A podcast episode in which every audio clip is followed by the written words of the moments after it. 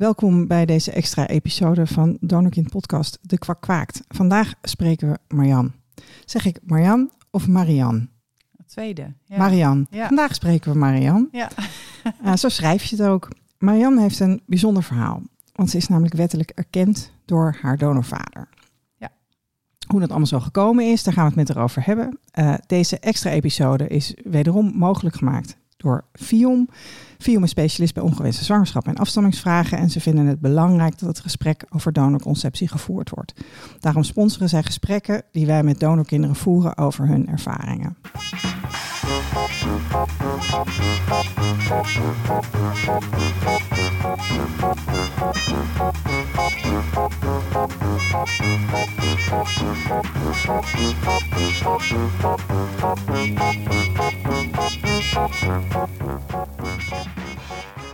Welkom, Marjan. Wat fijn dat je er bent.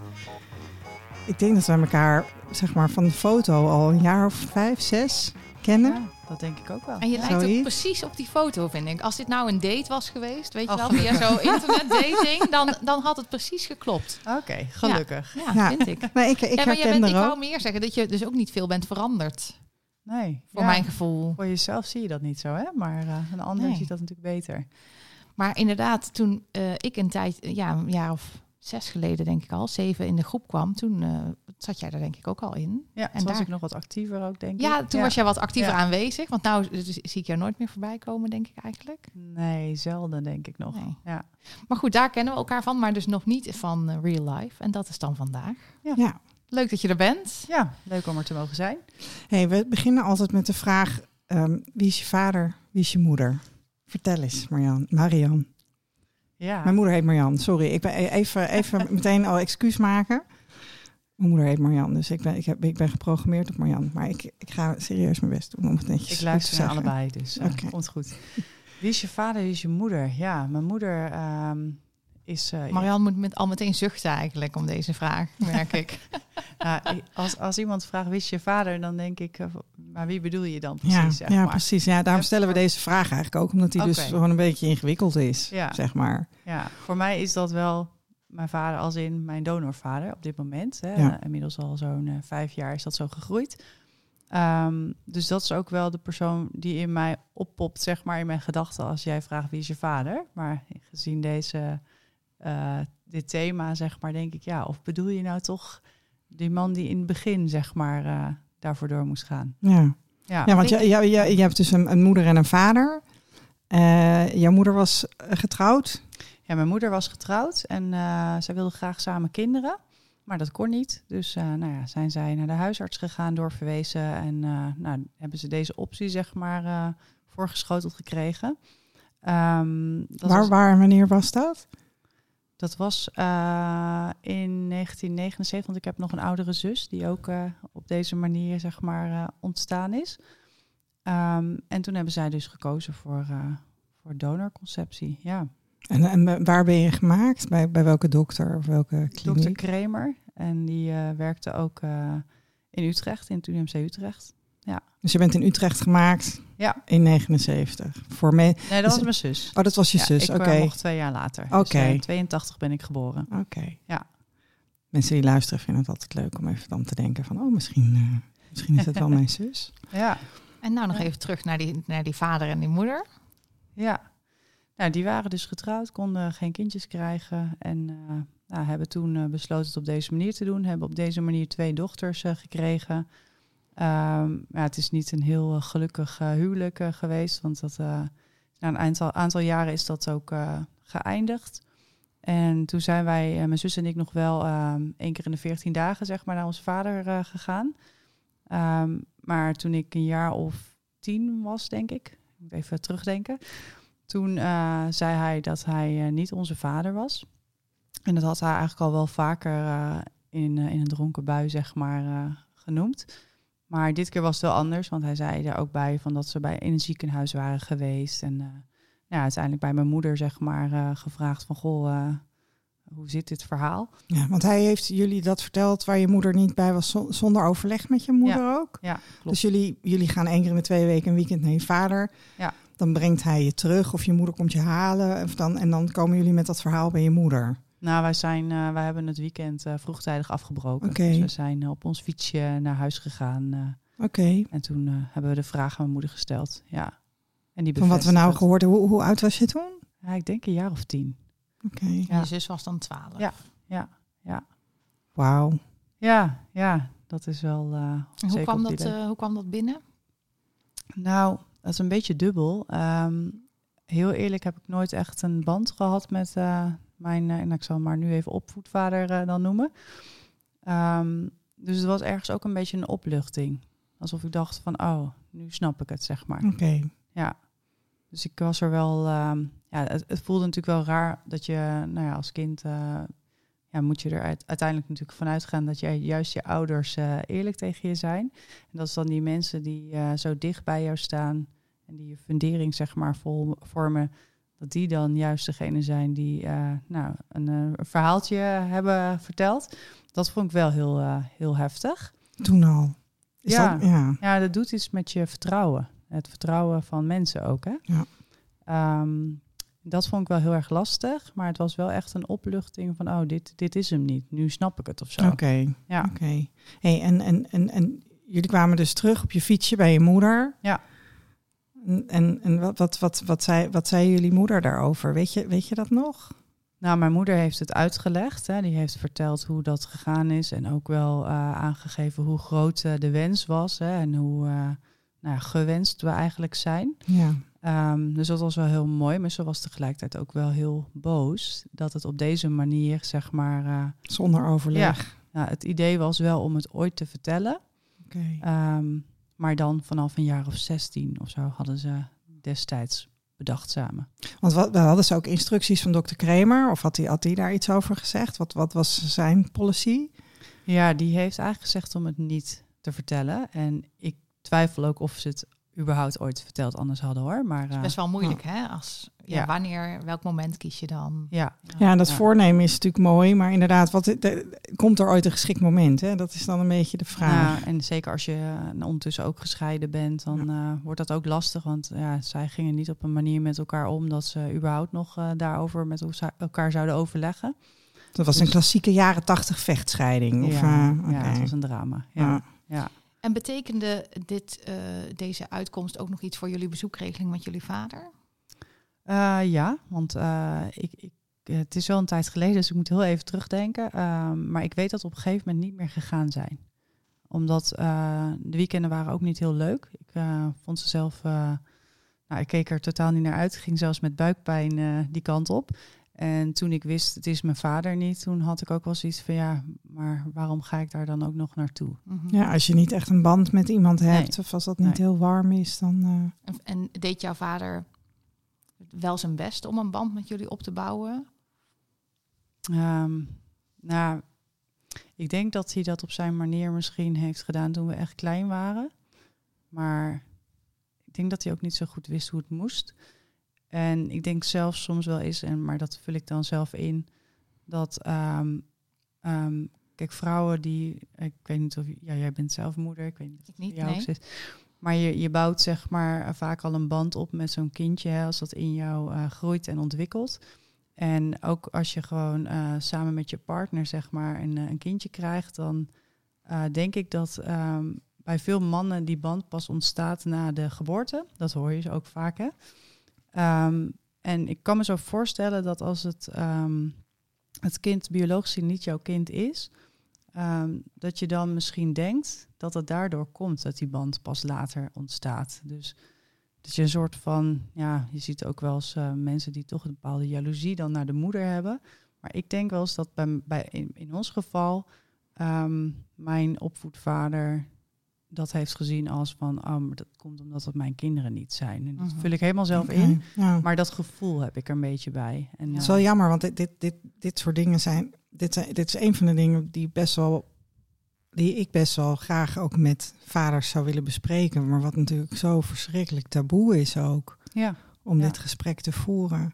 Ja. Ik heb zelf, ehm, had ik meer een klik met mijn vader dan met mijn moeder, zeg maar. Van, hem, van nature een hele fijne band met mijn vader. Alleen mijn vader is dan op een gegeven moment vertrokken. Mijn ouders hebben ook een klassieke jaren tachtig vechtscheiding doorgemaakt. En daarna heeft hij het volgens mij moeilijk gekregen met hoe die zich nou tot mij moest verhouden. Weet je wel? Hoe je dan sowieso, als je als man buiten de gezinssituatie wordt geplaatst, in die tijd wist je volgens mij al niet echt wat je moest doen, want de, de rolverdeling was nog anders, denk ik. Ehm, en, en, en volgens mij is dat, als ik daarop, maar dat is dus ook invulling, hè, maar als ik daarnaar kijk, dan denk ik ook van, oh, toen is hij ook gaan worstelen met van, ja, wat is, of ik nou van hem was of niet, weet je Ja. wel, en wat dat dan betekende voor onze band en of je dan, eh, toen mijn, eh, mijn, mijn- toen mijn ouders ehm, echt officieel gingen scheiden, of dat ging over de bezoekregeling, moest mijn moeder naar de rechter en ik moest dan ook een brief schrijven dat ik bij mijn moeder wilde blijven. Hè. En toen kwam mijn moeder terug en toen, toen vroeg ik van, oh, wat zei papa? Want ik dacht van, nou, die staat daar en die zegt, ik wil haar één keer in de twee Ja. weken, weet je wel. Ik dacht van, die gaat, ze- die gaat mij opeisen. Ja. Nee, je vader was er niet. Ja, dat was echt zo, voor mij ook zo gek. Ja. Dat hij gewoon niet, ehm, nou ja, en dit, dus die mannen die worstelen, weet je, en er zijn ook mannen, Staan, eigenlijk, hè? Wat zeg je? Dat hij niet voor jou ging staan. Ja, dat Ja. hij, dat, dat hij, ja, dat hij niet voor mij ging knokken. Ja. Terwijl ik toch, ja, ik dacht dat ik zijn kind was. Ja. Ja. Maar dat je, ehm, je hoort natuurlijk ook verhalen van, eh, van mensen die wel gewoon een hele warme band hebben met hun, met hun niet biologische vader of zo. We hebben gewoon met hun vader. Ja. Ehm, ehm, donorkinderen die een hele warme band hebben met, met hun vader. Ehm, maar juist ook als dat niet zo is, ik ben daar eigenlijk wel heel nieuwsgierig naar hoe dat werkt. Maar ja, hoe ga je in godsnaam met die mensen in gesprek? Hoe, hoe, hoe, Nou, ik vind het wel grappig, want jullie hebben allebei ingevuld. Ik heb dat ook jaren gedaan, maar ik ben dus op een gegeven moment nog, want ik heb ook geen contact met mijn opvoedvader, maar daar ben ik wel twee jaar geleden mee gaan praten. En toen heb ik dus die vraag gesteld, want ik dacht, ik dacht eigenlijk zeker te weten, want ik had het ingevuld en ik dacht, ja, hij voelde gewoon die band niet, omdat wij niet zijn biologische kinderen waren. En toen was ik daar en hij zei met zoveel overtuiging, nee, maar jullie zijn gewoon mijn kinderen. En Ja. ik dacht, oh, jij voelt dat gewoon zo, maar door anderen, hè, op een ander vlak kon kon hij niet die verbinding maken. Maar ik dacht, het is niet voor hem in ieder geval niet omdat wij niet biologisch zijn kinderen zijn. Maar ik denk wel dat ik zelf minder band met hem voel, omdat hij niet mijn biologische vader is. Ja, maar jij ervaart het verschil ook, hè? En Ja. hij natuurlijk niet. Hij nou, nou niet ja, ik ben, heb de andere kant niet ontmoet, zeg maar. Ja, maar maar wel met je moeder. ja, ja, dat is waar, inderdaad. Ja. dat is heel anders. Maar dan denk ik sowieso, maar dat is misschien ook iets wat een aanname van mij is, dat moeders en vaders, dat dat hè, iets wat jij ook zei over dat die band al in de buik ontstaat. Ik denk dat de moeders en vaders dat dat toch een ander, an- iets anders inhoudt. Ja, dat denk ik ook. Ja. Ja, ik ben opgegroeid met het idee dat mannen en vrouwen dus totaal gelijk zijn. En ik heb dat ook altijd geloofd. Ehm, totdat ik kinderen kreeg. en toen dacht ik inderdaad van nee, maar... En weet je, een vader en een moeder, dat zijn echt al twee verschillende dingen. Ja. Ja. Ja. Je hebt En ook kan allebei heel rol. liefdevol zijn, maar ik Absoluut. denk toch eh, ja, dat, dat je moeder, dat is je eerste persoon waar je je aan hecht in de buik al, denk ik. En Ja. die vader die komt daarna hopelijk, maar in sommige gevallen dus niet. Nee, precies. Die hechting ontstaat dan pas. Hè? Dus Ja. Daar, ja, dat is natuurlijk ook gewoon heel erg belangrijk hoe je daar dan mee omgaat als eh, Ja, vader en moeder. En ik denk ook wel eh, in, in mijn of in ons geval, als ik ook over mijn zus spreek, dat onze opvoedvader op zijn manier wel van ons hield. Maar ja, hij wist gewoon niet zo goed, denk ik, hoe hij dat moest, eh, moest doen en hoe hij dat moest verwerken. En misschien ook wel enorm onderschat. Nou ik denk ook, nu wij het erover hebben, denk ik van ja, het zou echt beter of goed zijn als mannen daar wel over zouden praten. Ja. Zodat toekomstige mannen die kinderen gaan opvoeden die niet van zichzelf zijn, dat ze zich ook beseffen of daarbij stil kunnen staan van hé, hey, dat kan wel eens zijn dat dat ingewikkeld voelt of dat dat, dat, dat iets doet met ehm, ja, hoe, naar, hoe je naar het kind kijkt. Mijn ouders die hebben, voordat ik geboren werd, hebben zij een jaar voor een neefje van mij gezorgd. En dat- wat, ik, wat ik van mijn moeder begrepen heb, is ook dat zij een jaar voor dat kindje gezorgd hebben. Dat ze daarbij dus ook leerden dat je heel veel kunt houden van een kindje dat niet van jou is. Ehm, want ze hebben daar ontzettend van genoten.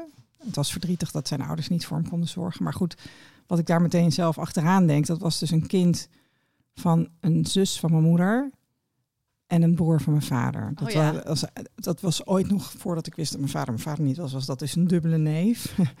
dus dat is misschien ook nog wel heel erg eigen. Hè? Dat is Ja. misschien nog wel anders dan, dan echt een vader van een, van een kind van een vreemde. Ja, Want wij zijn natuurlijk gewoon kinderen van, van een vreemde. Ja, ja. Dat, klinkt eh, raar hè? Ja, ja ik vind zo. dat ook altijd heel gek. Ja. Dat je gewoon dat je, dat je dat wil. Dat je kinderen wil van een wild vreemde. Dat je gewoon. ja. Ik heb gisteren nog, nog, nog tegen iemand gezegd van, dat ik geloof echt niet dat mijn ouders elkaar lekker vonden ruiken. Weet je, ik kan me echt niet voorstellen dat die, als ze elkaar ontmoet hadden.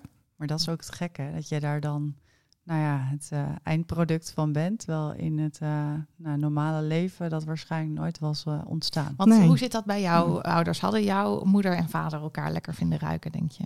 Nee, dat denk ik niet, heel eerlijk. Nee, Nee, was geen match. nee, nee, te verschillend. Ja, Ja.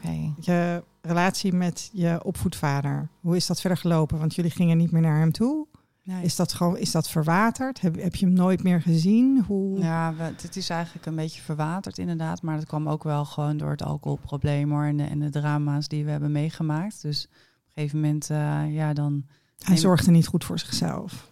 Nee, hij had gewoon een probleem. En eh, ja, dat uitte zich op hele vervelende manieren. Dus wij hebben er gewoon als kind voor gekozen om daar... nou ja, zeker toen we wisten dat het onze vader niet was, afstand van te doen. We hebben wel op ehm, volwassen leeftijd nog wel eens een keer contact gehad. En dat was ook in de tijd dat ik eh, nou, nog op zoek was van nou, wie, wie is dan mijn vader. Ja. Ehm, en omdat er ook vanuit een nieuwe partner van mijn moeder toen eh, wat twijfel werd gezaaid. eh, dat, dat, nou, dat ik niet van een donor zou zijn. En dat mijn moeder in die tijd misschien wel eens, nou ja, hoe zeg je dat? Oh, een affaire of wat dan ook met iemand anders heeft gehad. En toen dacht ik van, nou, dan, dan is hij misschien degene die daar antwoord op kan geven. Dus dat was voor mij ook wel een reden om uh, nou, toch te kijken van, goh, uh, kan ik daar nog wat vragen stellen? Well, sorry, maar dat is toch bloedirritant. Ja. Dat je gewoon, dat je, dan heb je een verhaal van, ik ben oké, okay, papa mama wil heel graag een kindje. Een en, vaag uh, verhaal, maar oké. Okay. Ja, ja, en dat Ja. iemand dan daar, dat, dat, dat daar dan zeg maar weer twijfel over gezaaid wordt, dat lijkt me ook heel vervelend en ingewikkeld. Nou, dat was het ook zeker, ja. Ja, en dan denk je, wie kan... Mijn moeder die zei dat natuurlijk dat het niet waar was. Ja. En je, ja, dat was ook zo uiteindelijk. Maar je, ja, je, je gaat dan op een gegeven moment twijfelen van... Klopt dit verhaal dan wel? Of, be, Ja. of heb ik nu weer een verhaal Tuurlijk. gehoord die niet klopt? Zeg Ja, maar. omdat je natuurlijk al eigenlijk zo lang. ja, en ja. daarom zeg ik, het doet iets met je vertrouwen Ja. ook, hè? Dus ja, Ja. Ja. Dus en toen- nog zo'n vaag verhaal helpt niet bij het vertrouwen helpt niet- helpt weer zeker niet opbouwen natuurlijk. Nee, Nee, dat helpt niet mee. Dus eh, we hebben toen wel, eh, we zijn, mijn zus en ik zijn toen ook eh, bij hem wel langs geweest. Samen. Met z'n tweetjes, ja. En eh, hij wilde ons graag weer zien. En ja, dat is ook helemaal weer fout gegaan eh, door, door het alcoholprobleem. Dus ja, en dan op een gegeven moment geef je het ook wel op. Ja. Ja. Verdrietig. Ja, het is wel ergens wel jammer, maar ik merkte wel heel erg, ehm, omdat er een aantal jaren waren verstreken, zeg maar, dat ik dacht van het is net of ik bij een oude buurman of zo op bezoek ga. Ja. Je voelt daar dan niet zoveel bij. En eh, je deelt misschien wat herinneringen. ja, en ik, ik ben wel dankbaar hoor. eh, in die zin van, hè, we hebben wel eh, eten en drinken gehad en we hadden een dak boven ons hoofd. Want hij, hij verdiende zeg maar de, de centjes, zoals dat vroeger was in de traditionele rolverdeling.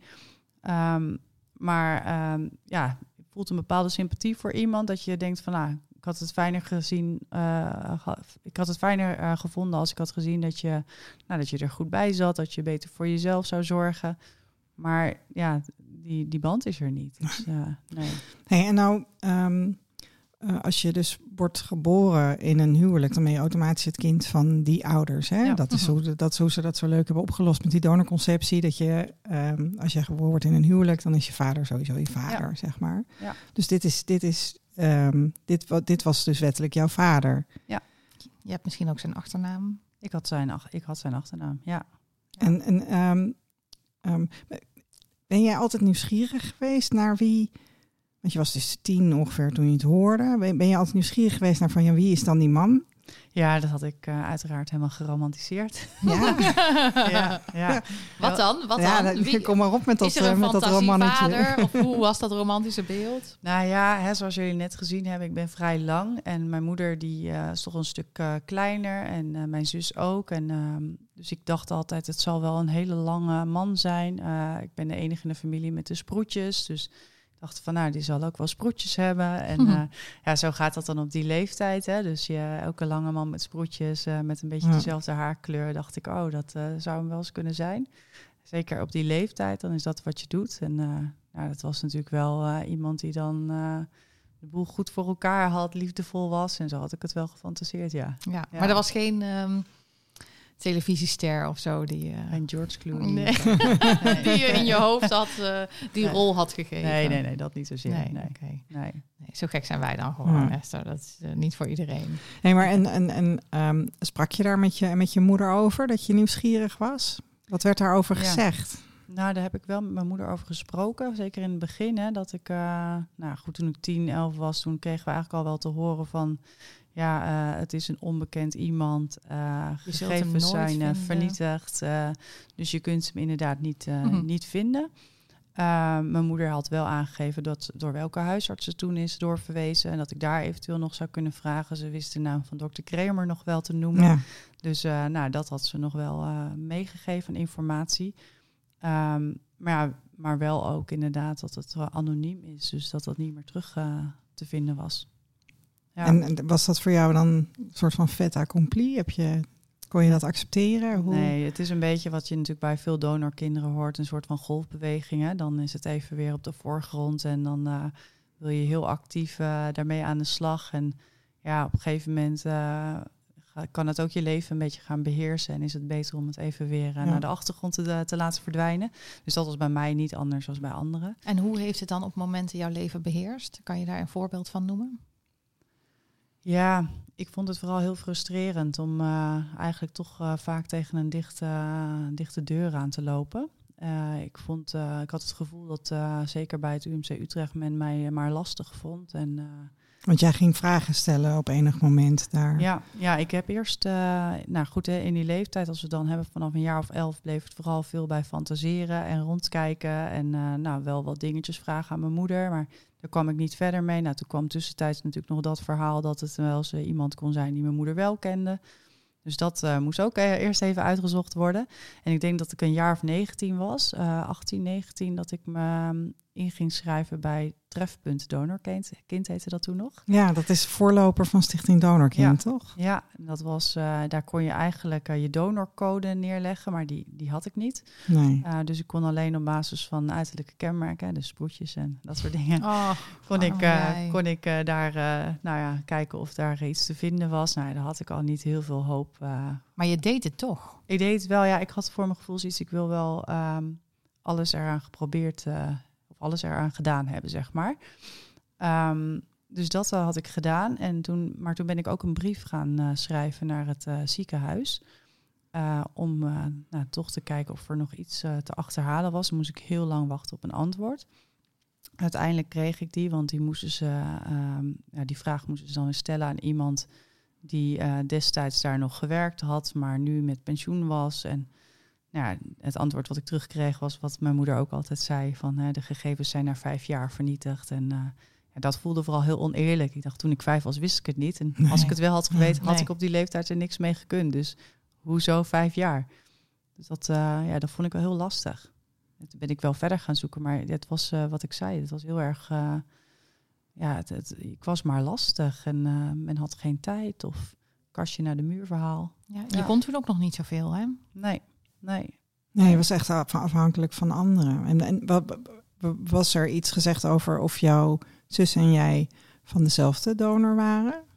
Nee, mijn moeder die eh, zei eh, dat, dat ze dat wel vaak deden. Maar die is daar een beetje van uitgegaan. Oké. En wij weten niet of het zo is. Ehm, ik denk het zelf niet, want we zijn heel verschillend en lijken ook niet op elkaar. Eh, maar mijn zus heeft er ook geen behoefte om dat uit te zoeken. Dus ja, ze, bl- ze blijft ook gewoon mijn zus natuurlijk. Ja, is het voor jou belangrijk om te weten eigenlijk? Eh, voor mijzelf eh, niet zozeer, want ik denk niet dat het iets verandert aan, de, aan onze band. Ehm, dus ik, ik, ik, ik zou als ik haar was eh, het wel willen weten, zeg maar. Maar goed, daar staan we allebei anders in. Ik denk dan ook wel eens van, heb je dan niet zoiets van, oh, zij kent nu haar vader en eh, misschien is dat ook al mijn vader. Ja. Ja, dat zou ik dan wel willen weten. Bijzonder, Ja. hè? Dat het Ja. zo dichtbij is. Ja. En, en dan toch dat ze denkt van nou, ik... eh, Nee, zij heeft er eh, totaal geen eh, behoefte aan en dat respecteer ik ook gewoon. Ja. En kunnen jullie dan wel goed, kan je wel goed met haar jouw dingen die je meemaakt in jouw donorkindverhaal delen? Nee, nee dat, daar praten wij eigenlijk niet over. Nee. nee. nee. Ik herken dat namelijk een beetje. En ik, ik dacht ook, ik zou dat heel bijzonder vinden als dat lukt. Maar mijn zus en ik staan er ook heel anders in. En ik merk dan dat we daarom het ook niet lukt. Want er is dan toch ook weinig we snappen elkaar niet eigenlijk, zeg Nee, maar. nou, ik weet dat- niet of jij dat herkent, maar... Nou, dat, dat is het eigenlijk. Hè? Zij, eh, van haar hoeft het allemaal niet zo. En, eh, Dus als jij dan gaat vertellen, ja, voor mij is het heel belangrijk, dan begrijpt ze jou misschien eigenlijk niet. En dan nee. is dat misschien niet zo'n fijn gesprek. Zoiets? Nou, ik moet zeggen dat ik er zelf ook niet, eh, niet zozeer meer over begin. Nee. Het, wordt, het is altijd een beetje awkward of zo. Ja. Ja. Ja, grappig hè, dat, het, dat, je dus, dat Heel het voor de een zo belangrijk is. En, lachen. Nou, opvallen. Oké, opvallend even. Nee, maar dat, dat, dat, je, dat het dus voor de een, ook in hetzelfde gezin, dat het voor de een heel belangrijk is. En dat het voor de ander, ja, Nou, vind ik heel opvallend. Vooral omdat soms denk ik bij donorkinderen, allemaal invulling, hè, denk ik van, oh, misschien is het ook omdat het zo onbereikbaar lijkt. Hè, en dat je niet in iets wil storten wat Zo spannend, hè? Ja. zo spannend is. Maar eh, bij Ma- Marianne is het zo, de oplossing zo dichtbij eventueel. Hè, als Ja, mogelijk. dezelfde donorvader Ja. zijn. ja. Nou ja, en in ieder geval, dat het kan. precies, het perspectief is er, Ja. dat, je, dat je er dus achter kunt komen. Maar je kan het dus echt eh, niet willen weten. Want jij bent de jongste, hè? Eh, van, eh, ja, mijn moeder heeft daarna nog vier kinderen gekregen, maar Oh, oké. van, ja, de zus. Ja, dat is dus ook niet van dezelfde vader. Kan ik ook niet zeggen. Nee, het, het kerngezin. De tweede. Het kerngezin. begonnen zijn. Ja, Hoe noemen we dit? ja, daar was ik de jongste. Ja, Ja, klopt. Ja, Maar het was wel lastig, want eh, ik weet wel dat ik wel... ehm, kijk, ik, ik stuurde die brief destijds naar eh, het UMC Utrecht. eh, ja, terwijl ik heus ergens wel wist dat ik niet een antwoord zou krijgen. Maar toch hoop je het wel. Mhm. Als je dan ja, zo'n brief krijgt met bericht van de gegevens zijn vernietigd... en wij kunnen je er niet mee verder helpen, dan... ja, het was wel, wel echt even rouwen. Ja. En heb je je ook daar alleen in gevoeld? Want jij schreef dus zelf die brief. Steunde iemand jou? Nou, ik, ik, trok daar wel alleen in op, ja. ja. Dat vond ik wel lastig, want ik zeg wel eens, hè, als je ehm, gewoon het hele donorkind eh, gebeuren, dat, donorkind zijn, zeg maar. Eh, er zijn natuurlijk hele lieve vriendinnen die ik heb en, eh, en mensen die ehm, nou, met mij daar wel over hebben gepraat vroeger en die er naar hebben geluisterd. Maar echt begrijpen doen mensen niet. En dan zeg ik wel eens van als je iemand in je omgeving overlijdt, dan weet iedereen wel eh, hoe dat voelt. Hè? Want bijna iedereen heeft wel eens een naaste of een huisdier of wat dan ook verloren. Iedereen weet hoe die, die rouw voelt, zeg maar. Mhm. En, en hierin sta je dan toch wel vaak alleen. Dus dat, eh, nou, daar, daar heb je dan ontmoetingsdagen voor. En daar wilde ik in het begin ook niet heen. Maar uiteindelijk was dat wel eh, een warm bad, zeg maar. Ja, want de Stichting Donorkind organiseert ontmoetingsdagen. Hè? En Ja. ze hebben dan die geheime Facebookgroep waar je, waar je lid van bent. Ja. Hey, en, dat, eh, want, en, en ze hadden dus dat register, zeg maar, waar je dan in bent gaan staan met je sproetjes en je, en je blonde Ja. haar. En Ja. daar kwam niks uit. Daar kwam niks uit. Nee, dat bleef heel stil. Ja, en, en, en op die, op die, ja, je kreeg dus een afwijzing, zeg maar, van UMC Utrecht. Van, we, we kunnen je niet helpen, gegevens zijn er niet. Ja. Ehm, op een gegeven moment kwam de FIOMKI DNA-databank. Daar ben je dan waarschijnlijk ook meteen in gegaan. Ja, ja, uiteraard. Ja. En? Toen bleef het ook heel stil. Ja. bleef heel lang stil. En ehm, ik heb uiteindelijk zelfs nog een keer eh, naar ehm, Spoorloos een brief gestuurd. Eh, wat ik wel, terwijl, ik wel dacht van ja, ik heb helemaal niks. Dus ja, hoe kan je zoeken met als je niks hebt? zeg Ja, die man die moet natuurlijk op een bepaald moment ergens geweest zijn waar jij gemaakt bent. Dus Ja, dat, eh, Ja. Maar goed, er waren te weinig aanknopingspunten. Maar dat was voor mij ook wel echt een drempel. Want ik dacht, ik wil niet op televisie. Ik wil niet met mijn eh, hoofd op tv. Ja. Iedereen weet het dan. Ik vond het ook wel iets voor eh, ja, lastig voor mijn moeder en mijn zus. Want die weten dan ook gelijk hun verhaal, zeg maar. Dus dat vond ik wel, eh, wel een drempel. Maar, ik, maar ook daarin dacht ik, ja, ik wil er zelf alles aan geprobeerd hebben. Oké, dus wel die brief gestuurd, maar uiteindelijk eigenlijk toch ook het niet, niet willen.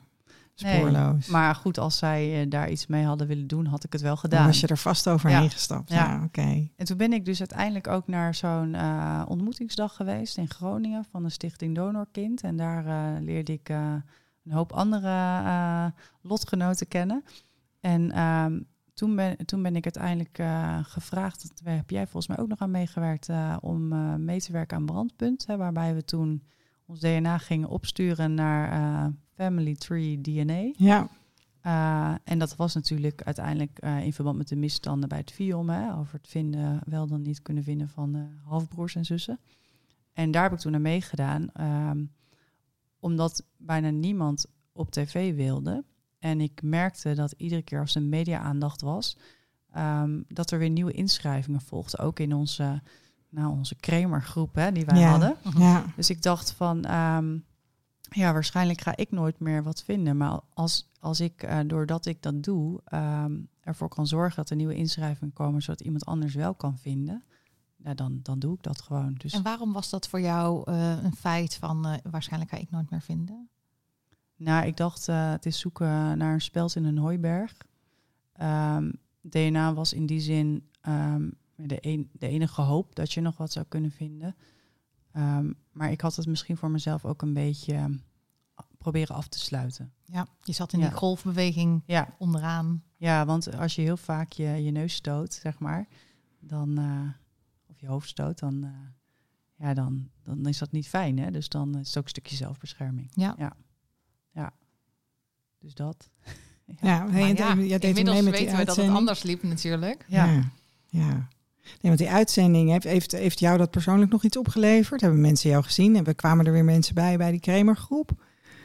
Ehm, durf niet zozeer te zeggen of we een nieuwe aanmelding hebben gehad. Dat, eh, ja, dat beheer ik zelf niet. Maar ehm, ja, heeft het mij wat opgeleverd wel in een stukje eh, herkenning, zeg maar, ook bij anderen. En uiteindelijk eh, heeft het me zeker wat opgeleverd, omdat ik dat eh, eh, DNA-profiel heb geüpload in MyHeritage. En daar uiteindelijk een halfzusje vond. Ah, En nou ja, dan volgt daar ook nog weer een heel verhaal aan vast, zeg maar. Want dat halfzusje stond daarin omdat zij ehm, geïnteresseerd was in geografische oorsprong. En kwam door de match met mij er uiteindelijk achter, hè, lang verhaal kort, ehm, dat zij eh, dus ook van een donor was. Heftig is dat. Hè? Ja, en dat vond ik wel heel, eh, heel heftig. Dat heb jij haar dan uit, heb jij haar dat dan verteld? Of hoe, hoe Ja, ging dat? Nou, dat vond ik wel heel lastig, want Ja. eh, ik wilde ook niet iemand zijn wereld eh, op de kop zetten. Nam zij contact met jou op? Of je ziet die match. En dan, Ja. eh, dan, dan, dan, dan stuiten je door de kamer. Mhm. Ja, dan krijg je gewoon een mailtje hè, met eh, you have a match. En dan Ja. open je dat om 11 uur 's avonds. En, Ja. eh, en dan kan je niet meer Altijd om slapen. 11 uur s'avonds. ja.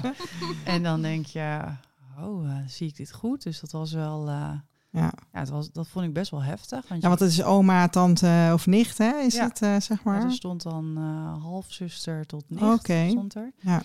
Eh, maar goed, ik eh, had natuurlijk ondertussen ook al eh, de, de website van de Donor Detectives vaak gevolgd. Dus ik wist ondertussen al iets over centimorgans en Mhm. nou ja, wat, hoeveel daarvoor nodig was om, Ja. om een halfzus te treffen. En ehm, ja, dat bleek dus het geval te zijn. Ja, wat, wat doe je dan inderdaad? Hè? Ga je dan gelijk iemand een berichtje sturen of wacht je even af? Nou, in mijn geval heb ik er voor het laatste gekozen. Ik dacht, kijk even of ze zelf reageert. Nou, dat was, eh, dat was de volgende dag nog niet zo en de dag daarna ook niet. En toen dacht ik, laat ik eens heel voorzichtig eh, een berichtje sturen. Dus dat heb ik toen gedaan. En dat was eigenlijk iets van een berichtje met, eh, goh, ik zie dat we een match hebben. En ja, ehm, mag ik vragen met welke reden jij in deze DNA-databank staat? Nou, en toen kwam het verhaal van, ja, wat leuk, een beetje zo'n soort van reactie. Ehm, ja, ik ben ge- geïnteresseerd in geografische oorsprong. Was bezig met het bouwen van een familiestamboom. Maar toen kreeg ik die vraag natuurlijk ook terug van eh, waarom ik erin stond. Ja. Ja, dus Want zij had dus op dat moment niet door nee, dat jullie heel dicht bij familie waren. Nee, dat zij- was, dat zei- was nog niet... eh, nee, nee, ze zei ook wel van, ik vind het een beetje een gekke match. Want ik ken al mijn eh, tantes en nichten. En ja, ze kon mij niet plaatsen in haar, haar stamboom. Nee. Maar goed, toen had ik wel in de gaten van, oh, nu weet Ja. ik wel waarom. Ja. en, en, en, en wat heb je toen gezegd toen zij vroeg van waarom heb jij getest? Ja, ben ik wel gewoon eerlijk geweest. Ik heb gezegd eh, dat ik dus een donorkind ben. Dat ik ehm, nou ja, eigenlijk eh, hoop eh, mijn biologische vader te achterhalen. En dat ik daarom erin stond. En toen eh, heeft zij in eerste instantie gedacht dat haar vader dan... Tuurlijk. Ja, deze is, dit is worden. ziek, hè? Want het- Ja. bij mijn zus is het inderdaad precies hetzelfde gegaan. Dan denk je Ja. eerst van, ja, oh, dan is mijn, oh, dan Ja. hebben we nu jouw vader gevonden. Want Want, mijn dan vader is mijn is vader de sowieso donor. mijn vader. Ja, Ja. ja. Het is heftig, hè? Want Ja. eh, zat jij te wachten op een... eh, vond je het leuk, een zusje? Halfzusje? Ja, ik vond het. eh, ik, heb, ik, weet wel dat ik toen ik me inschreef bij het VIO, omdat je dat kon aangeven, of je wat, je wat je wilde vinden, zeg maar. Of dat alleen ging om je donorvader, of dat je ook open stond voor contact met halfbroers of zussen. En eh dat weet ik wel dat ik daar toen nog een tijdje over na heb gedacht. Van, eh, toen dacht ik van ja, halfbroers of zussen, zit ik daar nou op te wachten? En Want je had inmiddels al heel veel... ja, nou, inmiddels hadden we al een, een, groot gezin, zeg maar. Ehm, maar goed, ehm, ik vond daar, ehm, ja, we zijn heel verschillend, zeg maar. Dus ik vond daar nog niet zozeer die aansluiting die ik misschien wel graag had willen vinden. Dus ik stond daar wel voor open. Ik was wel heel, eh, heel benieuwd. Eh, maar ook wat, wat kun je verwachten? Je bent niet met elkaar opgegroeid. Dus Nee. ja, eh, kan dat überhaupt met de vreemden? Dus ik vond het gewoon, ja, ik ging er gewoon heel open in, zeg maar. Oké. En dacht Ja. jij ook even van, ja, misschien is haar vader wel mijn donorvader? Ehm, ehm, dat, dat heb ik natuurlijk wel even gedacht, dat die optie er zou kunnen zijn. Maar ehm, ja, dat klinkt misschien een beetje zweverig, maar op intuïtie dacht ik van, nee, ik denk niet dat dat zo is. Nee. Nee. Ja, Intuïtie is heel sterk. Volgens mij kan dat gewoon, toch? ja, Ja. ja. vaak klopt het. Hè? Ja, Dus, eh, Het ja. klopte dus, Ja. ja. Ja. het bleek inderdaad te kloppen. En zij heeft eh, natuurlijk haar moeder eh, gevraagd. Hè, want haar, het, het verdrietige was dat haar vader ook overleden was een paar jaar daarvoor. Eh, dus zij heeft haar moeder gevraagd van... Goh, hè, ik heb eh, deze match en eh, dit is het verhaal. En Hoe zit dit? ja, kun je daar wat meer over vertellen? En ehm, ja, uiteindelijk in eerste instantie um, gaf zij aan nou, dat, dat misschien vader voor, voor dat zij elkaar kenden gedoneerd zou hebben. Maar dat kwam niet uit met de jaartal. Dus uiteindelijk moest haar moeder ook wel nou ja, aangeven dat zij dus ook van een donor was. Ja. Dus ja, dan staat de wereld van iemand op zijn kop terwijl ja. jij zelf ergens blij bent. Je moeder ging gewoon eerst nog een ander leugentje erin gooien om te kijken of het ja, daarmee wegkwam. Ik merk dat ik het wel lastig vind Ja, om snap dat ik. te vertellen. Dat is natuurlijk heel. Ja, dat ik leg heel even bloot wat ik hoor in dit verhaal inderdaad. Maar ik snap dat jij Ja. daar voorzichtig in bent. Ja, dus. ehm, maar ja, het is, het is heel lastig dat je zelf ben je, ben je blij dat je iemand vindt, hè? Mhm. Want dat wat je niet had verwacht überhaupt. Ehm, maar aan de andere kant eh, staat iemands leven op zijn kop. En, Ja, eh, En je zit in een heel andere fase. ja, want ik kreeg van mensen ehm, kaartjes met hoera een zusje. Ja. En Ja. ik kreeg een bos bloemen. En de mensen hadden het over beschuit met Ja. muisjes. En, eh, maar Ja. het voelde niet alsof ik blij mocht zijn. Ik voelde me zelfs bijna schuldig. Dat ik dacht, oh... nu Dat je haar leven overhoop Ja. hebt gegooid. Ja, dat ik dacht, ik Ja. sta in die DNA-databank. En dat, eh, ja, dat heeft nu... Daardoor heeft iemand zijn leven, eh, staat Ja. nu op zijn kop. En zij had ook een zus, dus dat werkt dan ook weer door. Hè? Dus ja, Mhm. ja, dus dat vond ik wel, eh, vond ik wel lastig. Want daar Ja. kies ik ook niet voor. Hè? Nee, Ja. precies. Maar dat, Nou, dat, dat, is het. natuurlijk Jij ook voelt je schuldig over iets Ja, wat echt niet jouw schuld is. Nee, het is niet hè? jouw verantwoordelijkheid. Maar ik kan me wel voorstellen dat, je er, ja, Ja. dat je dat dan Ja. voelt. ja, Maar dat is het nare van, eh, van dit hele verhaal. Dat als jij op zoek wilt gaan, wat je al zei met spoorloos, hè, dan had, had je ook twijfels, want dan zeg je ook iets over jouw moeder en jouw zus. ja. en hierbij eh, kan je ook inderdaad ehm, iemand anders verhaal blootleggen. Ja, En ja. dat is gewoon kwetsbaar. Ja, het vervelende is, het is ook niet bij één keer gebleven. Hè. We hebben nog meerdere matches gekregen, waar, ja, waarvan dat bij één van, eh, van die matches ook zo'n verhaal is, zeg maar. Dus ja, dus je, je kan iedere dag Ja. weer zoiets tegenkomen. En eh, daar, daar kiezen, we, kiezen wij natuurlijk ook niet voor. Ja, en, en, en je weet inderdaad niet wat er dan bij die ander gebeurt. Hè? Of als je zo'n match hebt, of diegene inderdaad op de hoogte is. Nou ja, als diegene niet op de hoogte is, wat er dan gebeurt. En je, en je hebt ook gewoon verhalen van mensen die het niet geloven. Hè? Mhm. Ja, dat, dat, dat hebben wij dan ook. eh, Oké. Oh ja? ja, ja. En Ja. hoe, hoe ging dat dan? Nou, wij kregen op een gegeven moment, eh, toen waren we dus met z'n tweetjes, hè, als donorkinderen, eh, kregen wij een match met een eh, halfbroertje. En eh, ja, die, die had het voor zijn verjaardag gekregen. Had wel dan in eerste instantie gereageerd. Ehm, maar begreep de match niet. En mijn, het halfzusje waar ik toen de match mee had, die had daarop gereageerd. En toen heeft hij eigenlijk ook niks meer van zich laten horen. Want hij had zoiets van, ja, dit moet gewoon een fout zijn. Ja, Ja. ik ken mijn vader, dus dit... eh, eh, Sommige mensen denken ook dat het een commerciële stunt is of zo. Hè? Dat het eh, Ja, of dat het inderdaad dat er gewoon niet kan kloppen. Achter, nep, neppersonen achter zitten die... ja. Oké. Want met hoeveel zijn jullie inmiddels? Wij zijn nu met vier donorkinderen. Oh ja, Ja. oké. Hey, en, En en- toen? Ja, precies. ja, want, want, het wordt steeds spannender. we komen steeds dichterbij. ja. Ja, dan moet ik even denken, waar waren we nu ongeveer? Ehm, nou ja, goed, eh, toen had ik haar dus gevonden. Ja. En ehm, ik ben eh, geboren in 82, zij in eh, 89. Eh dokter Kramer is in 1985 met eh vervroegd pensioen gegaan. Die is toen nog wel actief geweest in zijn eigen privékliniek in, Ja. in Groningen, maar niet meer in Utrecht. Eh, dus toen dacht ik van nou, alle gegevens tot 85 waren verbrand. Want alles van hem was verbrand. Ja. En toen dacht ik, maar goed, dan eh, heeft, heeft mijn donor uh, in, in 89 of ik weet niet wanneer het precies ingevroren wordt, maar volgens mij zat dat al ergens op die grens.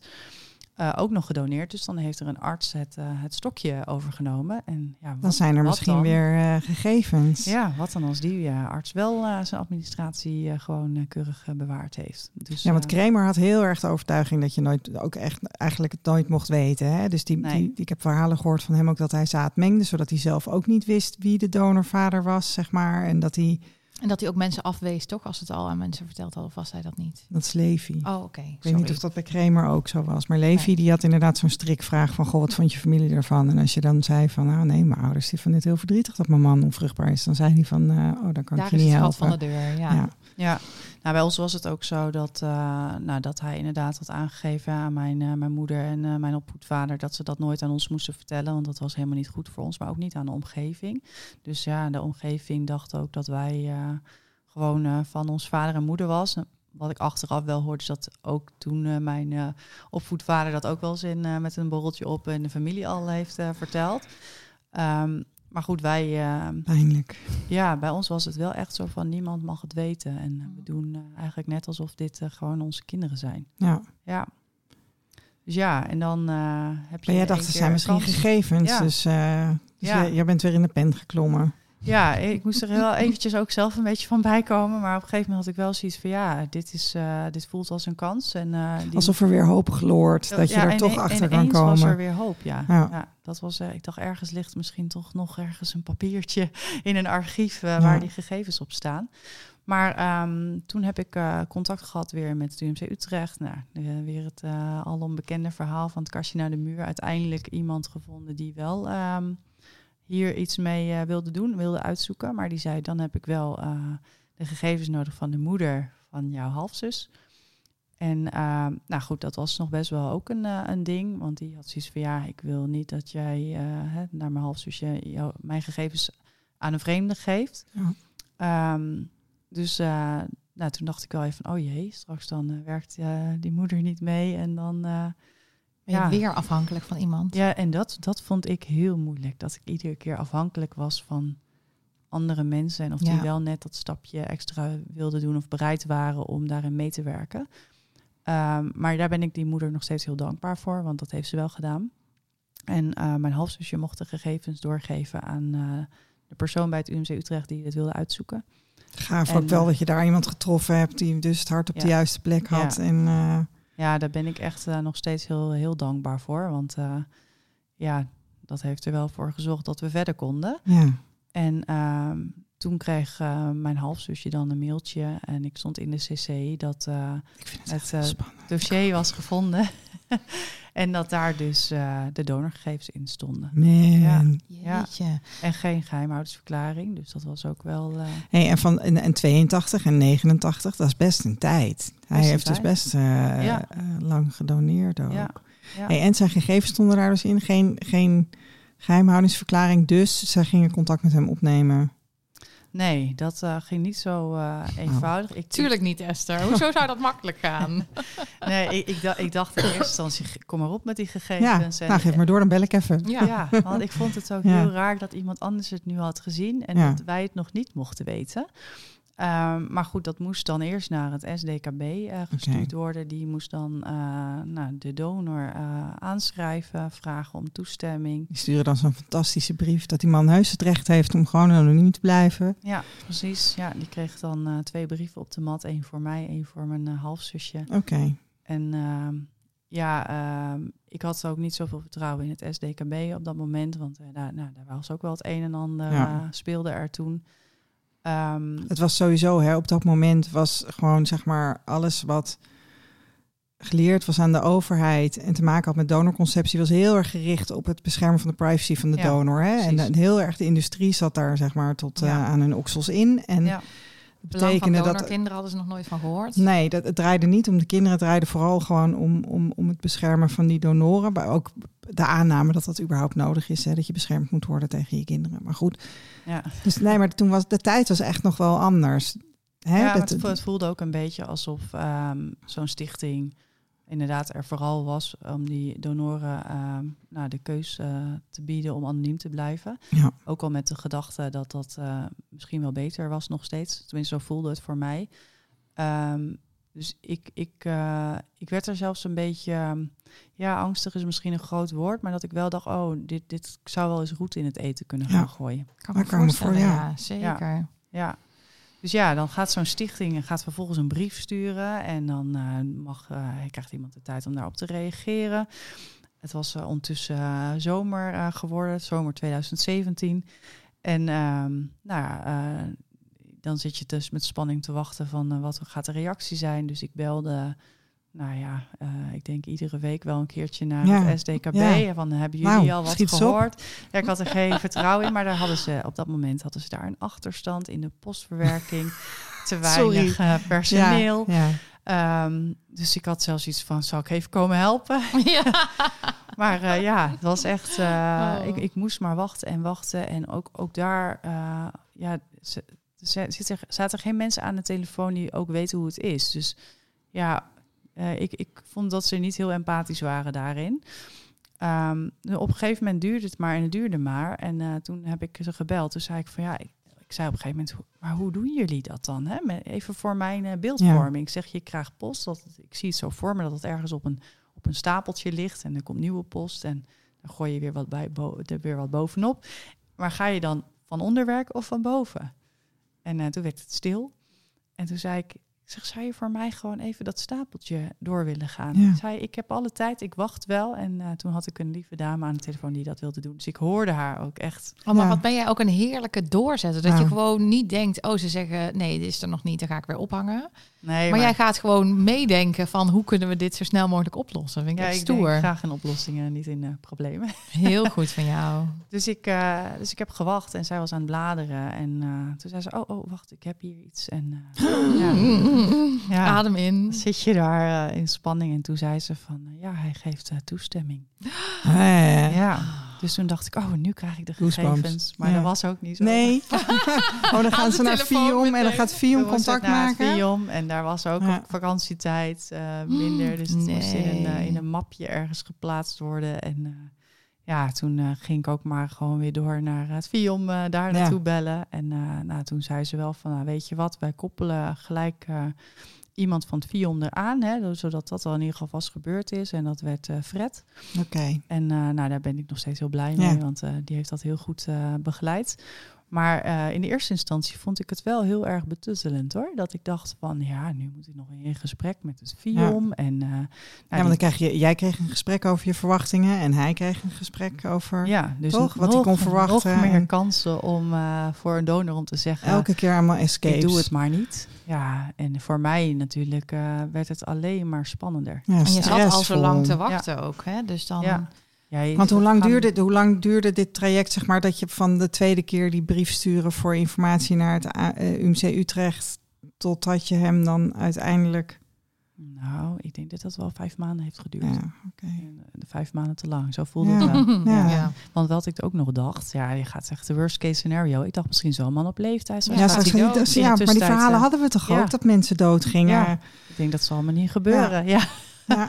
Dus ik dacht, ik moet wel doorpakken hier. Ja. Ja, ja want ja, ook daarin wilde ik niet het gevoel hebben van... eh oh, ik ben achterover gaan leunen, wachten op de instanties. Want daar had ik ook niet zoveel vertrouwen meer in. Maar ik denk echt, als ik jou zo hoor, als jij niet erachteraan had gebeld de hele tijd, dan, dan waren die vijf maanden zo een jaar geworden. Had het nog veel langer geduurd, dat Ja. denk ik wel. Ja. Maar goed, Fred heeft het wel heel goed opgepakt hoor. En die is wel eh, gaan doorpakken, dus daar ben ik wel heel blij mee. Nog steeds. En toen, en toen, en toen kreeg je een afspraak, moest je naar Den Bosch, Nou, toen moest ik naar Den Bosch inderdaad. Dus was een eindje rijden. En toen kantoor eh, van Fium. naar- Vion. En toen had ik eerst met eh, Fred. Hè, dus we hadden het over mijn verwachtingen. En eh, hij had ook een gesprek gehad met mijn, mijn vader, zeg ik nu. Hè. Ja, ja, ja, ja, ja. Ja. dus ehm, ja, om te kijken van hè, matchen die verwachtingen. Ja. En ehm, nou, dat bleek, eh, niet, het bleek geen bezwaar te zijn in ieder geval voor om die ontmoeting te gaan regelen. Dus dan moet je, ja, dan moet je nog een keer eh, terug. Ja. Dat was eh 10 november 2017. En eh, ja, dat was wel, eh, was wel spannend hoor. Ja, Zo. ja. Het was echt, eh, ik weet nog heel goed dat Ging ik... je alleen? Ik ging alleen, ja. ja en dan ik- weet je dus dat je, je gaat je vader ontmoeten. ja, ja. Maar dat is, is inderdaad heel... Want ik ging nog van tevoren vragen van hoe doen jullie dat dan? Want straks zit ik in de wachtkamer met iemand dat ik denk, is, is dat hem? Weet je wel, dat we allebei Ja, zitten te wachten. Of Ja, komt, kom, kom ik dan wat eerder? Of, nou, dat hadden ze natuurlijk allemaal prima geregeld. Hij kwam wat eerder en eh, ik werd er dan eh, bijgehaald uiteindelijk. Maar eh, ja, de- gewoon als je zo lang op zoek bent en zo lang je afvraagt wie het is ehm, en die dag breekt aan, nou, dan zit, zat ik dus in mijn autootje die kant op. ja. Ehm, met, mijn, eh, met het adres van het Viom eh, ingesteld in mijn navigatie. en ik, had, ik weet nog dat ik echt zo'n finish vlaggetje had Oh op ja, mijn navigatiesysteem. ja, ja. En dan zag je elke keer die kilometers minder worden. Ik denk, ja, ik ga ook echt richting de finish. Zo voelde het. ja. En toen, eh, ja, toen liep ik daarheen en eh, mijn hart die, eh, die voelde ik gewoon eh, kloppen in mijn borstkas.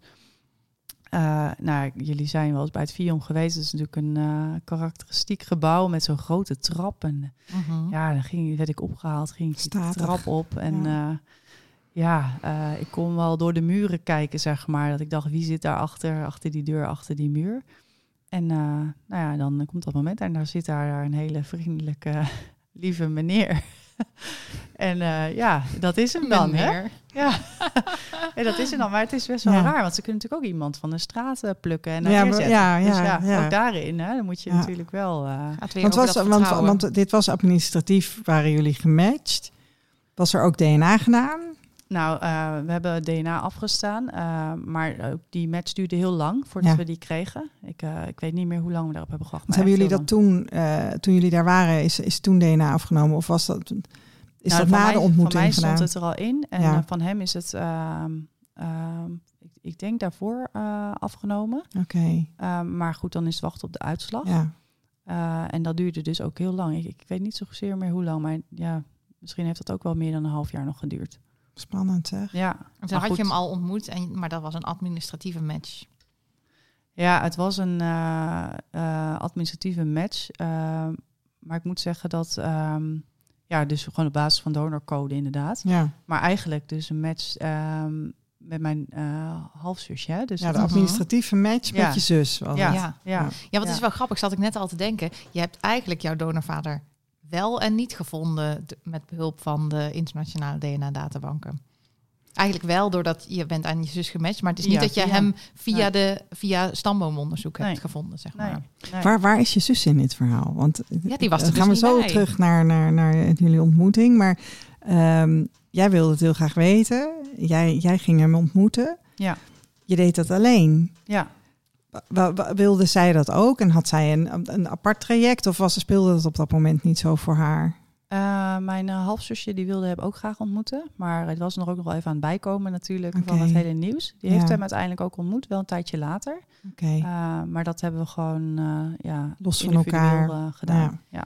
En goed, het is dus een aardige meneer. Maar ik zit ook nog te denken Ja. dat het ook wel heel tof was van Fiom. Dat ze toch in die tijd, want eigenlijk was jij dus niet administratief aan hem gematcht. Maar jij was aan je zusje gematcht in Ja. een internationale DNA-databank. Wat Fiom toen de tijd nog een beetje moeilijk vond Ja, eigenlijk. precies. Ja. Hè, dus dat is wel heel fijn dat, eh, dat ze toch dat hebben doorgepakt en dat gelooft. Ze hadden ook kunnen wachten op de DNA-uitslag. Dan hadden we nog veel langer moeten Ja, wachten. precies.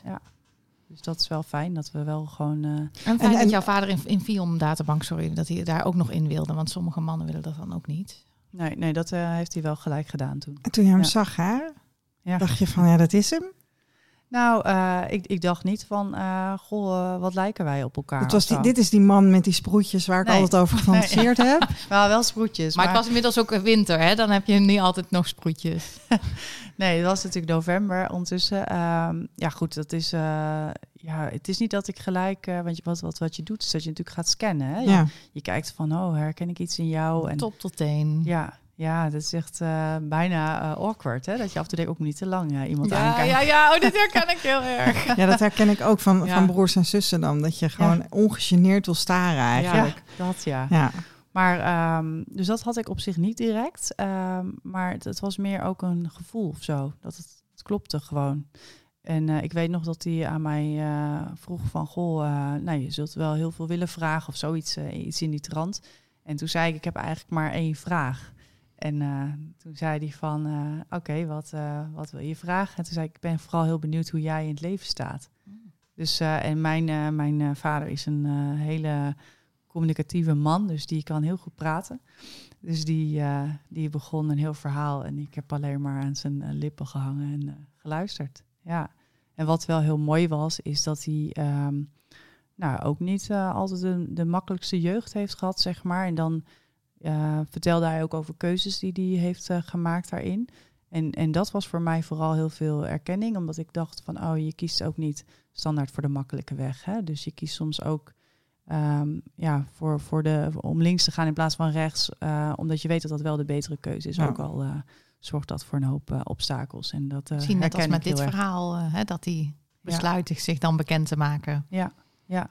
ja want dat heeft hij wel echt ook besloten um, om te doen, omdat hij zoiets had van ja, ik heb um, destijds dit gedaan, hè, omdat ik mensen gunde om ook die kinderwens in vervulling te laten gaan.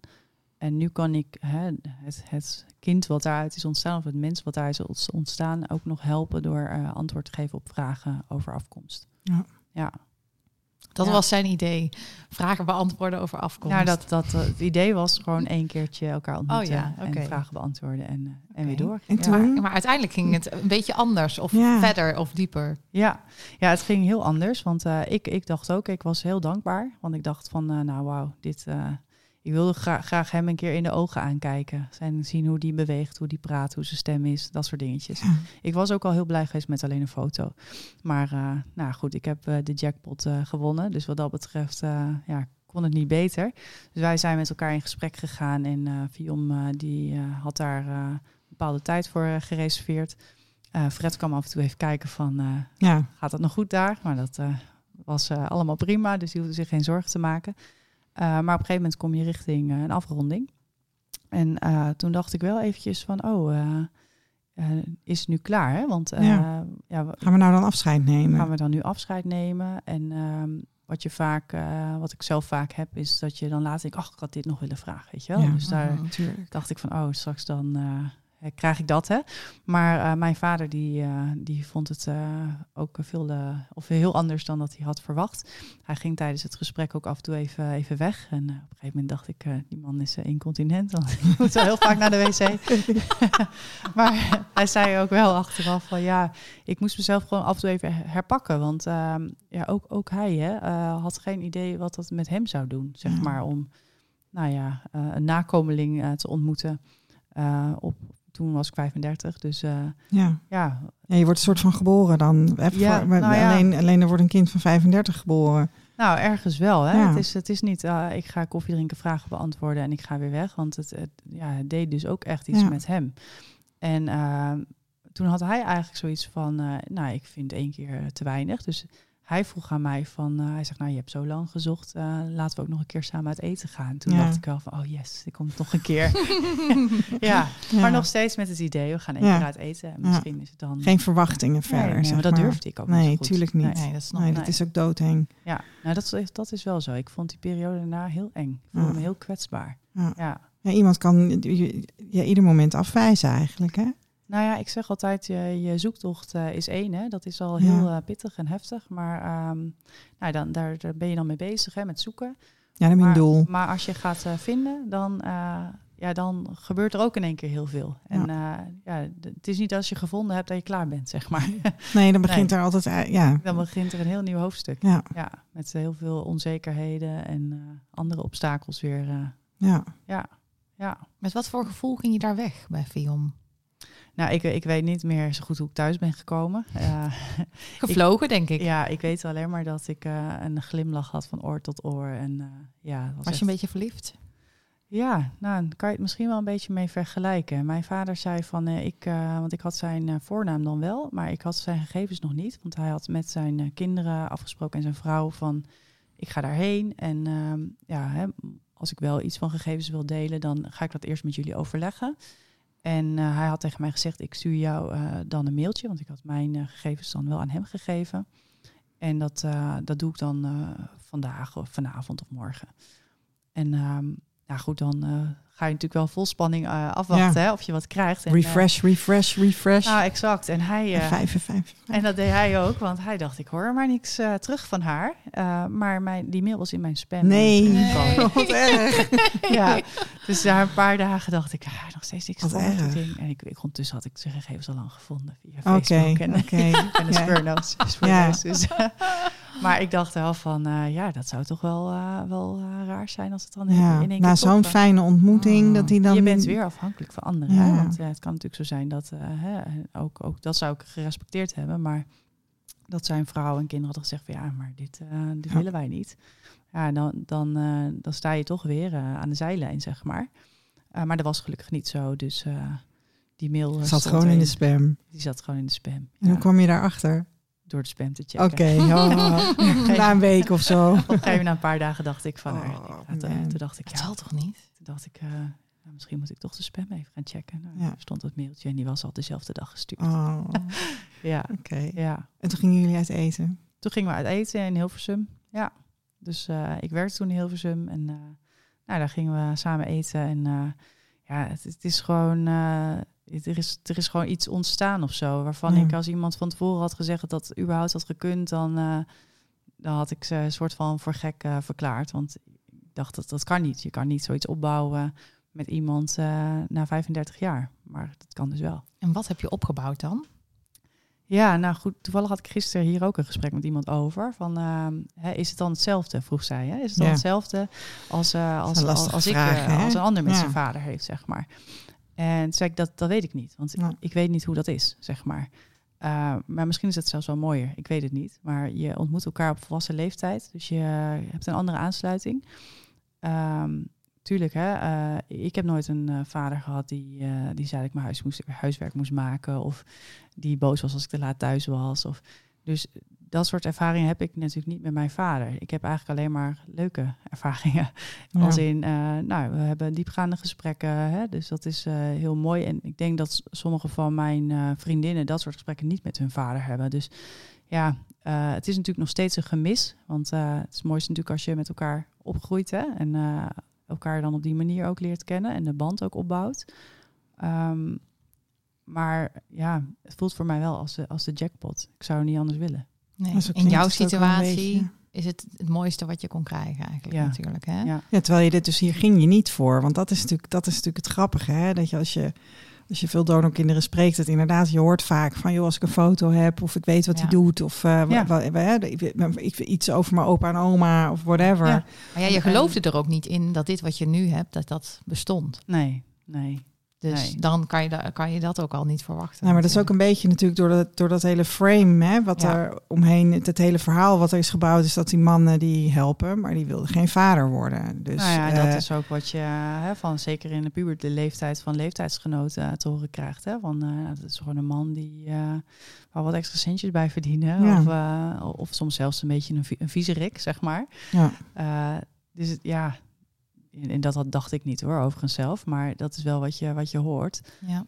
Uh, dus je weet ook niet wat je kunt verwachten. Hè? Wat voor man is het? En, en ergens maakt dat ook wel um, een beetje beangstigend. Want wat als daar een meneer had gezeten... Um, ja, waarvan ik had gedacht van... Oeh, ja, ja oh... Dan uh, is was mijn, ballon, mijn ballon, zeg maar, of mijn uh, luchtbel ook wel even doorgeprikt. Dat ik had gedacht van, oh, het had ook kunnen tegenvallen, laat ik zo zeggen. En uh, daar ging ik een beetje, daar heb ik me wel op ingesteld. Van verwacht er vooral niks van. En uiteindelijk heeft hij jou dus erkend. Hè? Dus daar, daar, daar, daar is ja. iets gebeurd tussen jullie. Ja. um, hoe, is dat, hoe is dat gekomen? Hoe, hoe, hoe kom je daarbij? Hoe, wie, wie, wie bedenkt dat? nou, uh, het is wel grappig, want um, wij, uh, nou, wij zijn eigenlijk nadat we uit eten zijn geweest, hebben we elkaar iedere maand in eerste instantie gezien. We gingen ook vaak uit eten. We gingen elkaar uh, elkaars woonomgeving laten zien. Hè. Zo van, ik ging dan laten zien waar ik was geboren, waar ik had gewoond. En nou, uh, mijn vader heeft heel lang in Utrecht gewoond, dus die nam me mee naar Utrecht. En nou, zo, zo hebben we eigenlijk elkaar steeds meer uh, leren kennen en door ook heel veel met elkaar te praten. Um, en op een gegeven moment weet ik nog dat we, ja, volgens mij was het ergens Amersfoort, Soes, gingen we, gingen we wandelen. En toen bespraken we zeg maar om de beurt een, een wens die we, die we hadden. En um, nou, hij had dan de wens dat ik een keer eh, bij hun langs zou komen. Hij, zijn vrouw zingt, dus zij doen wel eens een huiskamerconcert thuis. En uh, nou, ik zou het wel heel leuk vinden als jij uh, eens naar zo'n huiskamerconcert zou ko komen. En dan kan ik jou voorstellen aan, aan vrienden, zeg maar. En, en ik zei dan van, nou ja, ik ben, het was het jaar erop, ik ben in december jarig. ik heb allemaal vriendinnen die mijn zoektocht hebben gevolgd. Dus dan vind ik het wel leuk als jij dan komt. Hè? en dan kan ik jou ook voorstellen. En ja. voor de eerste keer een keer mijn verjaardag vieren met mijn vader. Dus dat was ook wel heel bijzonder.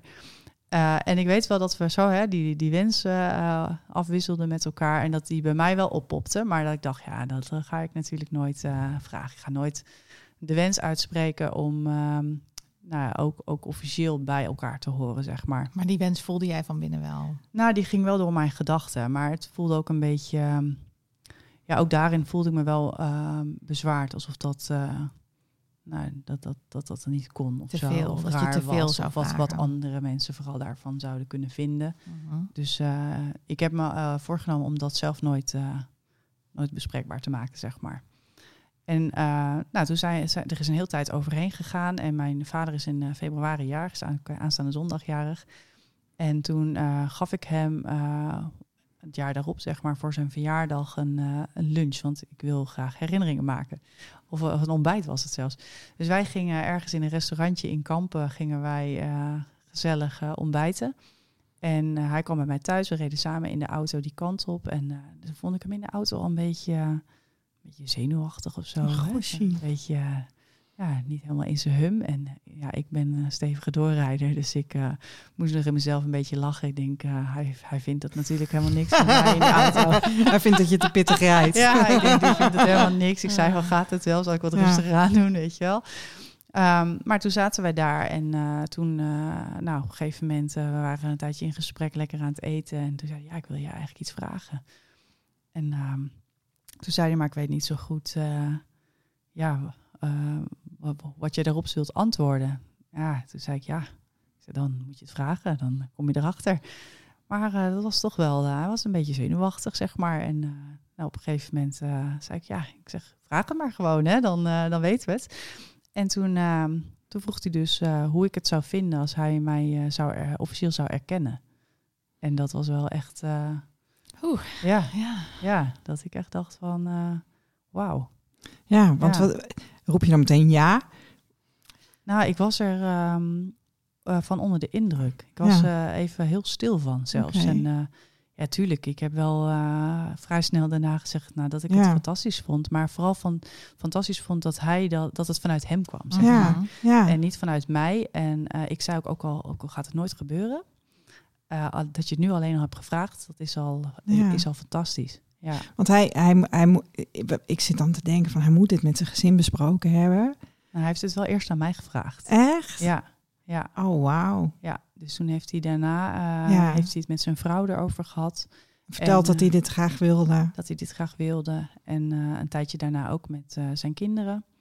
En ja, dat, ja, dat was gewoon zo bijzonder. Het was echt, want je zegt ergens denk je, um, het is maar een, een, een, papiertje. Hè? Ik bedoel, je voelt ja. die band al met elkaar. Ja. Um, maar het is toch, um, ja, ik weet niet, het is toch een soort van de kers op de taart of zo. Ja. ja. Is het erkenning? Het is, het is echt erkenning. Letterlijk, in alle, ja. op alle mogelijke manieren. En ik dacht ook van, ja, uh, als het beestje maar een naam heeft, weet je dat idee? Um, maar ook zo'n naam, dat betekent heel veel. Maar het is, ik weet niet, als je het verhaal vertelt, dan voelt het gewoon een beetje als trouwen of zo. Maar dan ja. trouwen met een, ja, maar niet alleen met hem, maar met een heel gezin. Ja. ja. Toch? Want je, ik bedoel, die, die zijn kinderen, die, die iedereen, bedoel, zij hebben, zij hebben een gezin, zij hebben een familiesysteem en iedereen moet dus een soort van inschikken van, ja. oh, we gaan even ruimte maken voor uh, Marianne. Ja, ja. Want hoe reageerde zij dan? Um, nou, zijn vrouw die, uh, die, die vond het. Uh, ik, ik was de buitengewone dochter, dus uh, zo werd ik genoemd. En dat was gelijk helemaal prima. En mijn um, halfbroer en zus die hebben uiteraard wel even aan het idee moeten wennen. Ja. Maar dat kwam ook wel um, omdat mijn vader vooral contact met mij had. Hè, gewoon bij met z'n tweeën, zeg maar. En zij daar. ja, we hebben niet met, met z'n allen veel gedaan. Uh, dus ik sprak uh, iedereen eigenlijk meer individueel. En uh, we deden wel eens met mijn vader, ik en mijn halfbroer en zus, dat we met, ons met elkaar gingen eten. Maar dat was nog heel erg in een opbouwende fase. Dus voor hen kwam het wel een beetje rauw op hun dak. Ja, maar daar hebben ze goed over nagedacht. Die tijd hebben ze ook gegeven. Want we hebben allebei gezegd, we gaan niet dingen overhaasten. En nou ja, wat ik zei, voor mij was alleen de vraag al helemaal fantastisch. Dus, ja, en wat moet het ook ontzettend fijn zijn om daar ook geen haast bij te hebben. Om dan ook gewoon, was je dan niet bang dat hij weer zou verdwijnen? Want dan... Nou, dat heb ik vooral in, in de beginfase heel erg gehad. Uh, voelde heel kwetsbaar. Ik was altijd bang dat hij op een, op een gegeven moment zou zeggen van... Uh, het was leuk, ja. maar uh, ik zie hier verder hierbij laten. Of, uh, of mijn, mijn, mijn vrouw of kinderen vinden dit toch niet zo fijn. Ja. Dus ja, ik vind je heel aardig, maar hier, hier blijft het bij. En ja, dat, dat heb ik wel heel, heel moeilijk gevonden in het begin. Maar ja, inmiddels weet ik dat het nooit meer weggaat. Dus, ja. Mooi, hè? Ja. En ik zat net ineens te denken, waar, waar is jouw halfzus, je donorkind halfzus in dit verhaal? Ja, zij, uh, zij, ja, zij heeft natuurlijk haar eigen verhaal hierin. Um, zij heeft het eigenlijk bij die ene ontmoeting gelaten. We hebben af en toe wel eens contact, maar ook een hele tijd niet. Um, maar ik heb ook gewoon tegen haar gezegd, ik pas uh, me aan op jouw tempo. En dat zou ik iedereen aanraden als je een, een familielid vindt. Pas je vooral aan aan het tempo van degene die het langzaamst is, zeg maar. Um, en daarin heb ik gewoon tegen haar gezegd, als jij behoefte hebt aan contact of je wil iets weten, dan sta ik ervoor open. Maar ook als ze dat niet wil, dan respecteer ik dat. Ja. ja. Ja. dus zij, we hebben nu niet heel veel contact, zeg maar. Nee, nee. En dus jij ging echt alleen met jouw donorvader ja. en nu jouw vader ja. afspreken. Ja, klopt. Hey, en even praktisch, hè, Marianne? Is dat nou heel veel gedoe? Want je had een vader op papier. Ja. Daar moet je dan vanaf. Ja, dat klinkt een beetje plastisch, maar... Ja, ja, dat is wel een hele, hele romslomp. Want uh, nou, er moest natuurlijk een uh, advocaat uh, in de arm genomen worden. op papier staat daar al een, een vader. Ja. Dus ja, je kunt er niet twee hebben, dus die moet er eens af. Um, nou, daarin moest hij natuurlijk ook toestemming geven om, om eraf te gaan. En er moeten ook redenen zijn natuurlijk waarom je dat wil. Um, nou goed, wij, uh, ik heb uh, niet, niet de leukste tijd gehad met mijn opvoedvader en dan natuurlijk al jaren geen contact. Dus dat uh, hebben we ook wel aangegeven als reden. En ook de achternaam heb ik altijd wel lastig gevonden om een achternaam te dragen van iemand waar je nou, niet de leukste herinneringen aan hebt, zeg maar. Uh, omdat ik ook vond dat ik dat niet was, zeg maar. Ja, gek is, gek is dat, hè? Ja, ja. Dus, uh, dus hij moest eraf. Uiteindelijk um, heeft hij zelf, ja, ze hebben hem ook aangeschreven hè, dat hij daarop kon reageren. Hij heeft nooit gereageerd. Nou, dan okay. moet je een bepaalde ter termijn afwachten. Dat iemand nog de kans heeft om eventueel in hoger beroep te gaan. Heeft ze ook nooit op gereageerd. Dus toen, toen was het in één keer, was hij eraf. Dus toen was ik het kind zonder vader. Ja, en dan, en, en, ja. en, en, en dan ben je dan ook meteen de naam kwijt?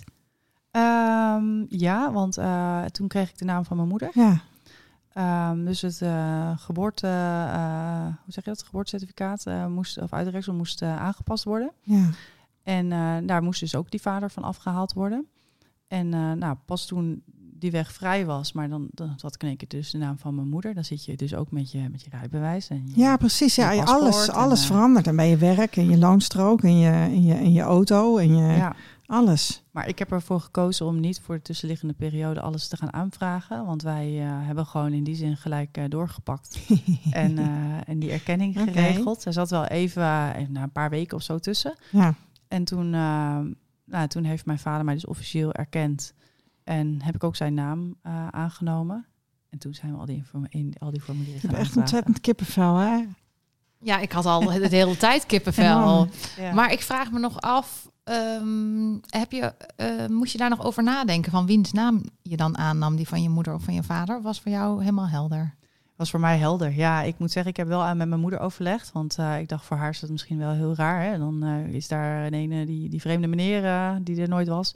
En dan ging ik natuurlijk zijn naam dragen in plaats van die van haar. En dat is ook een stukje loyaliteitsconflict waar je dan in komt. Um, maar ik heb mijn moeder eigenlijk gevraagd hoe ze dat zou vinden. En uh, mijn moeder heeft dat heel, heel mooi opgepakt. Die heeft ook gezegd van, nou goed, ik heb me altijd anders gevoeld in het gezin. Dus zij zei ook van, mijn moeder heet Van Dijk. Ze zei ja, eigenlijk ben je ook geen Van Dijk. Dus ik snap wel dat je dat wil. En eh zij gunt mij dat ook. Dus eh, Lief, ja, mooi. ja, maar ook eh, voor aan mijn vader gevraagd van hoe, hoe zou jij dat vinden Ja. als ik jouw naam ga dragen? En hoe, hoe vinden mijn halfbroer en halfzus dat? Ja, En eh, nou ja, dat vonden ze allemaal helemaal prima. gaaf. Ja. Hey, en je, je hebt kinderen, hè? Ik heb ook nog kinderen. Ja. En hoe, hebben, die, hebben die een plek in dit verhaal? Hoe, hoe, heb je ze, hoe oud zijn ze en hoe heb je ze hierin meegenomen? Ik heb eh, twee, twee jongens van 12 en 10.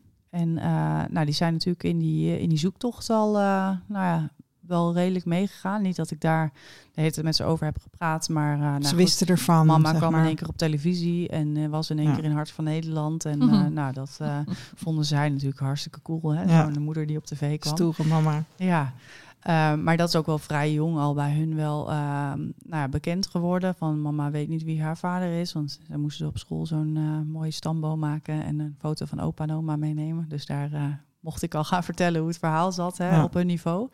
Dus ze zijn er wel in meegenomen. En ehm, nou, mijn eh, vader heeft hun ook... nou, dat was een van de wensen die ik ook had uitgesproken om mijn kinderen aan hem voor te stellen.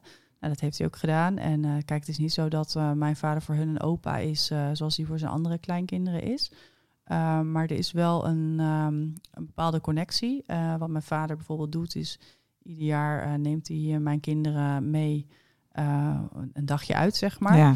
Dus die gaat niet in het kringetje op de verjaardag zitten tussen de rest van de familie. Maar die zegt wel van, ik, nee, ik ga ze gewoon ieder jaar zo'n vervendagje bezorgen. Ja, en dan gaat zijn vrouw ook mee, dan ga ik ja. ook mee. En dat is... Uh, Heel leuke oplossing. Ja, is echt, ja. echt heel erg leuk. Ja. ja. Moeten we weer even op de foto? Ja, ja. ja, en, ja. en ik heb nog een vraag um, die ik nog wilde stellen. Dat is, heb jij een foto met allebei je ouders? Nee. Nee? nee. Ze reageert ook nee. heel baas. Ik doe even een wederdienst. Ja. Nee, dat, uh, dat, ik heb ze wel aan elkaar voorgesteld. Oké, okay. dus ze hebben elkaar bijzonder. wel ontmoet. Ze hebben elkaar ontmoet, ja. Dus en jouw was... moeder is die man natuurlijk verschrikkelijk dankbaar. Ja, zeker. Toch? Zeker. Dat, althans, dat stel ik me zo bij voor. Ja, dat is Hoe zeker. was dat? Nou, het was um, op een uh, verjaardag uh, waar uh, mijn moeder en, en mijn vader dus uitgenodigd waren.